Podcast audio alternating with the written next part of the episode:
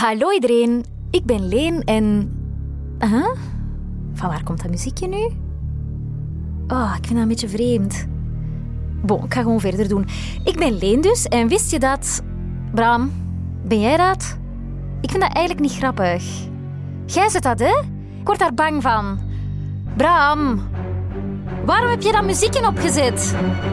Ah nee, ja, ik vond dat gewoon grappig. Er is een kei dikke spin naar u aan het kruipen. Het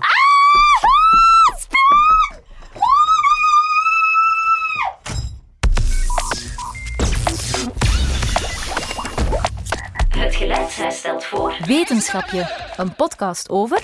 Ja, wetenschap. Straf, hè? Over kleine en grote vragen van grote en kleine denkers. Oh, Bram, oh, dat mag je nooit meer doen. Ik voel die spin nu overal kruipen. Oeh. Oh, hoe zou dat eigenlijk komen dat mensen zoals ik bang zijn van spinnen? Ja, dat wil ik wel eens weten.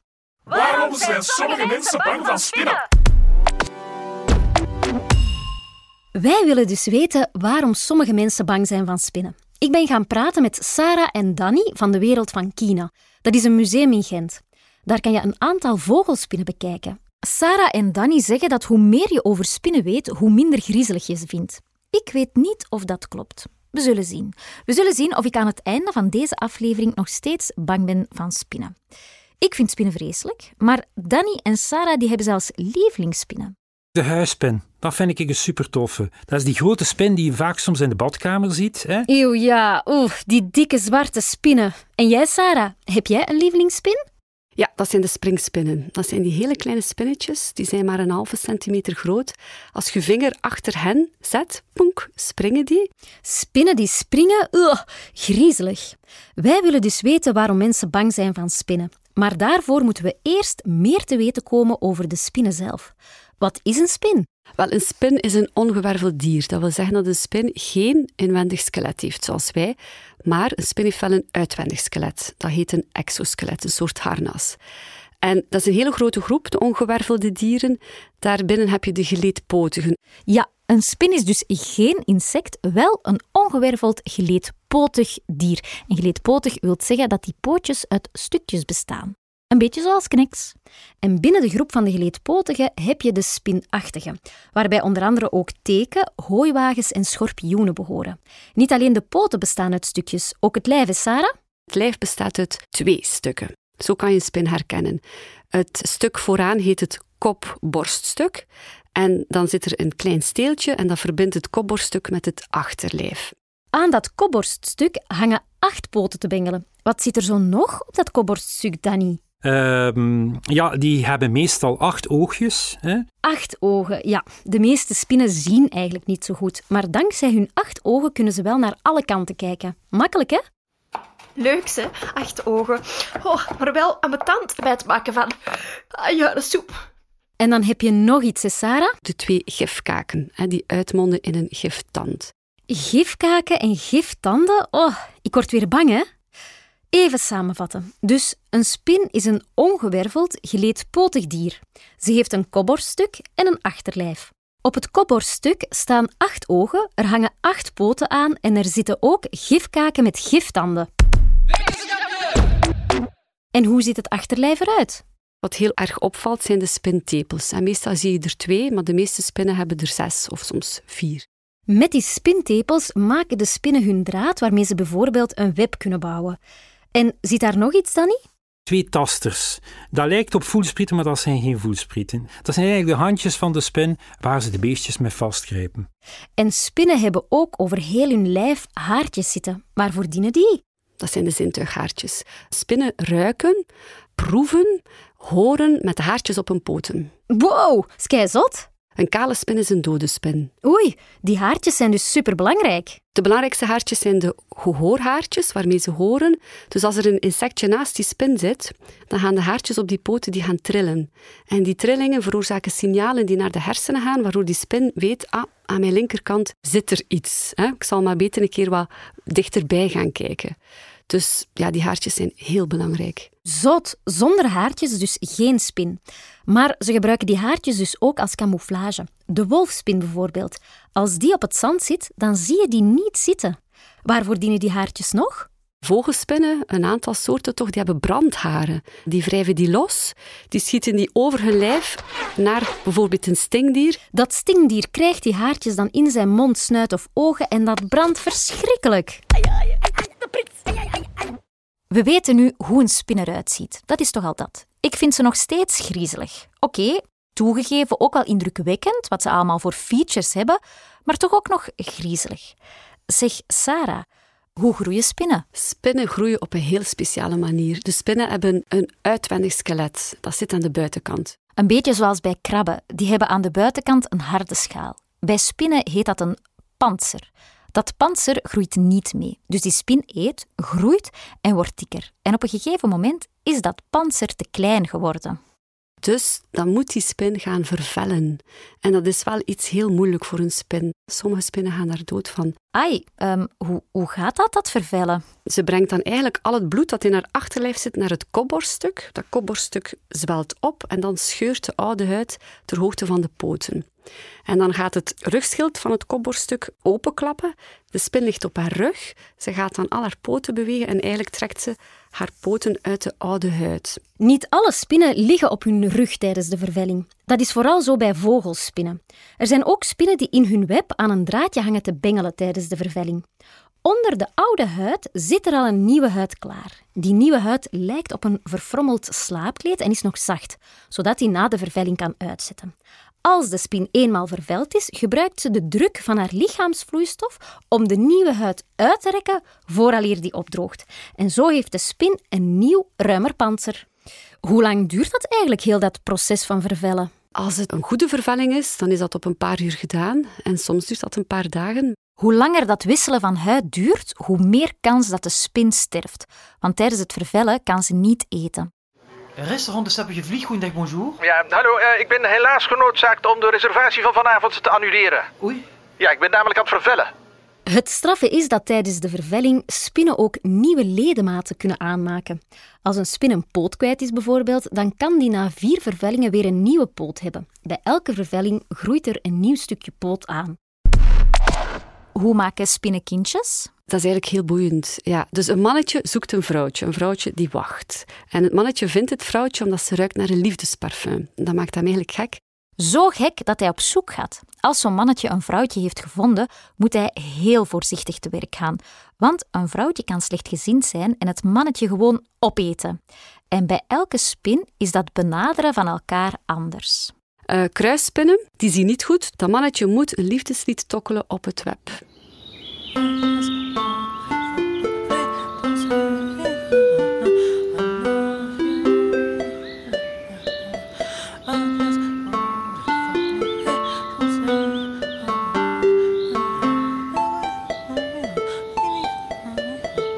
En als hij het een mooi liedje vindt, dan mag hij tot bij haar komen. Vogelspinnen die zien wel. Daar gaan de mannetjes met hun sexy tasters zwaaien naar het vrouwtje. Joe! Ja, joe, hallo, hey, hallo, joe, hallo. Oh, nu sta ik hier een halve dag te zwaaien, ziet hij mij nog niet staan. Joe! Je hebt ook spinnen die het vrouwtje masseren. Ah, zalig. Ja, een beetje naar links. Naar links. Ja, nog een beetje. Nog een beetje. Nee, dat is te ver. Volgende. En je hebt er zelfs die een cadeautje meebrengen, een ingesponnen insect. Oh, maar allee zeg, een strontvlieg. Zo mooi verpakt in web. Met een strik van web, dichtgeplakt met plakweb. Wauw, jij mocht mee naar mijn olke. Als de vrouwtjespin haar man uiteindelijk heeft uitgekozen, maken ze samen babyspinnen. Dat doen ze vooral in de maand oktober. En dat noemen we de paarmaand bij de spinnen. De spinnen die je dan tegenkomt in huis zijn heel vaak mannetjes die op zoek zijn naar een vrouwtje. En wat gebeurt er nadat het mannetje zijn zaadjes aan het vrouwtje heeft gegeven? Wel, dan moet het mannetje zo snel mogelijk weggaan, hè, want als hij bij haar blijft, is de kans heel groot dat zij hem opeet. Zeker bij spinnen waarbij het mannetje een stuk kleiner is dan het vrouwtje. Als de vrouwtjespin klaar is om haar eitjes te leggen, dan maakt ze een spinselmatje. Super ingenieus. Met spindraad maakt ze matje en daar legt ze haar eitjes op. Dan spint ze er allemaal draadjes over tot het een kokonnetje is. Een zacht nestje waar de eitjes veilig kunnen uitkomen. Schattig, hè? En je hebt spinnen die hun kokon achterlaten. Die gaan die soms ook camoufleren met, met blaadjes op of steentjes. Maar je hebt ook spinnen die de kokon bijhouden. En je hebt er die ze bewaren tussen hun gifkaken of tussen de spintepels. Wauw, dat is kei lief. Die mama-spinnen die zorgen kei goed voor hun eitjes. Als de eitjes klaar zijn om uit te komen, worden er soms wel tot de 100 babyspinnen geboren. Bij de wolfspin kruipen die 100 babyspinnen op de rug van de mama. Ja, en dat zijn niet alleen 100 babyspinnetjes. Hè. Dat zijn ook 100 tutjes, 100 tetradoeken, 100 wippertjes, 100 pampers. Wolfspin? Eerder muilezelspin.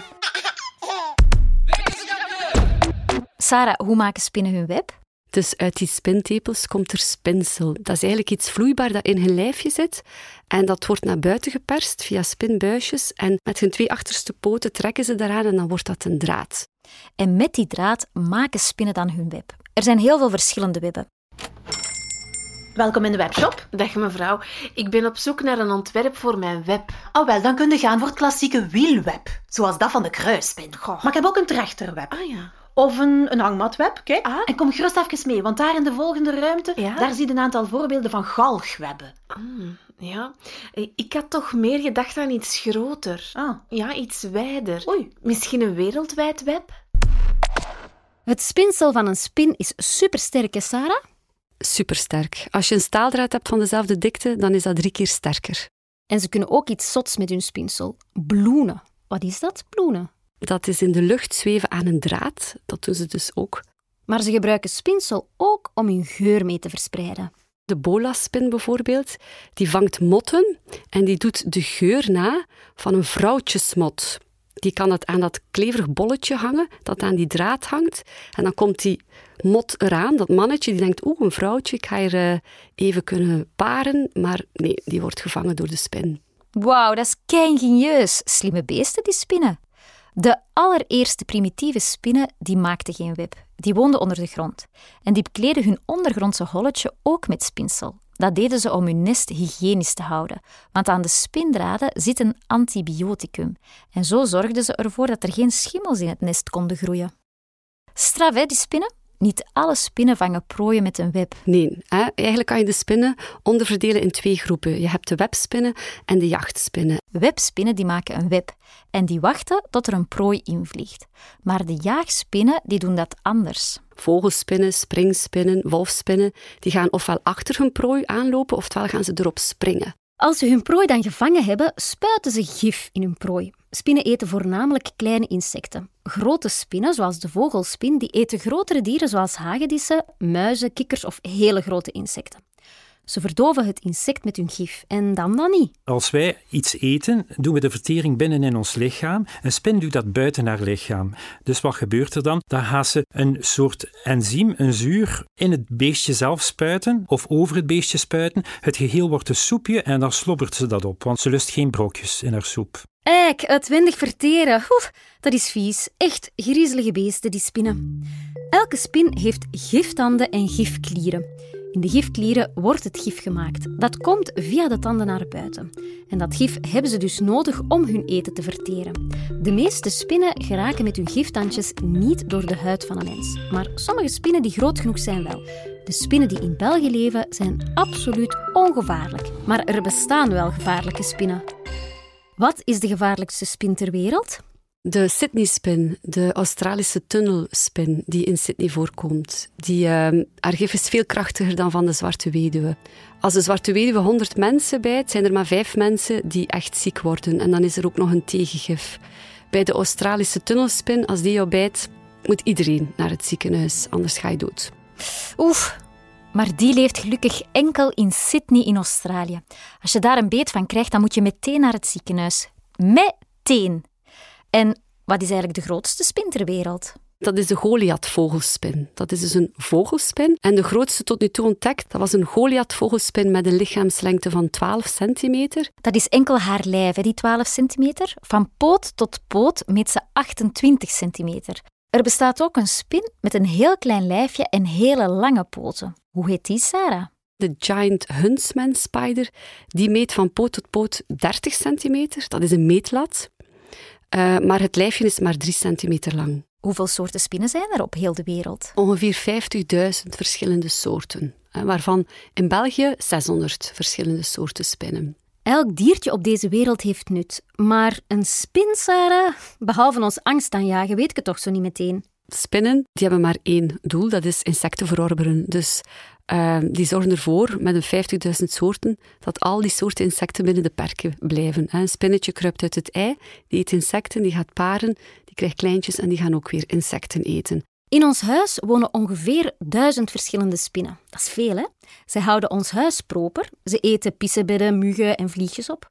Dus als je een spin ziet, trap ze dan niet dood. Maar bedank ze voor al het goeds dat ze doet. bon, dat laatste is misschien een beetje overdreven. Dat zou ik zelf ook niet doen, hoor. Maar ik vind ze wel cool, nu ik er meer over weet. Ze zijn ingenieus, ze kunnen fantastische dingen en toch. Ik vind ze nog altijd griezelig. Hoe komt dat nu eigenlijk, dat sommige mensen bang zijn van spinnen? Het is niet aangeleerd. En er zijn nu wetenschappers die denken dat het aangeboren is. Hè, dat de jager-verzamelaar dat die, ehm, wel schrik had voor spinnen. En dat was nuttig, want toen in zijn tijd liepen er spinnen rond die wel gevaarlijk giftig waren. Dus de jager-verzamelaar die schrik had, overleefde en die gaf die spinnenangst door aan zijn nakomelingen. En eigenlijk ook aan ons, want wij verschillen niet veel met de jager-verzamelaar. Oké, ik kan daar dus eigenlijk helemaal niet aan doen. Dat zit in mijn genen. Oef. Ja, ze kijk, het is gewoon een overlevingsdrang.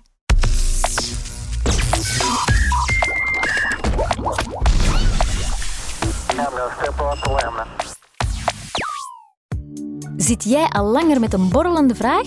Stel ze gerust aan leen.geluidshuis.be. Wie weet maak ik er wel een heel wetenschapje van. Dit was Wetenschapje, met spinnenlovers Sarah Tooft en Danny Eekhouten, met de steun van de Wereld van Kina. Wetenschapje is een productie van het Geluidshuis. Concept, host en regie, Leen Renders. Klank en muziek, Bram Kouwmans. Illustraties, Sam van Bellen. Met hulp achter de schermen van Marijke Guttes, Katarina Martinovski, Pieter-Jan Vinks en Shana van den Broek. Heb je genoten van deze aflevering? Geef dan een score of laat een recensie na. Zo vinden anderen ook de weg naar deze podcast. Op wetenschapje.be vind je meer info en onze andere producties zoals Heerlijk Hoorspel, de geweldige Piep Fladdermuis of Fromage over een voetballende muis. Dag wetenschappers, tot snel! Zeg Bram, doe jij nog even het licht uit? O Keller! Uhul! Pelo Galo Blue!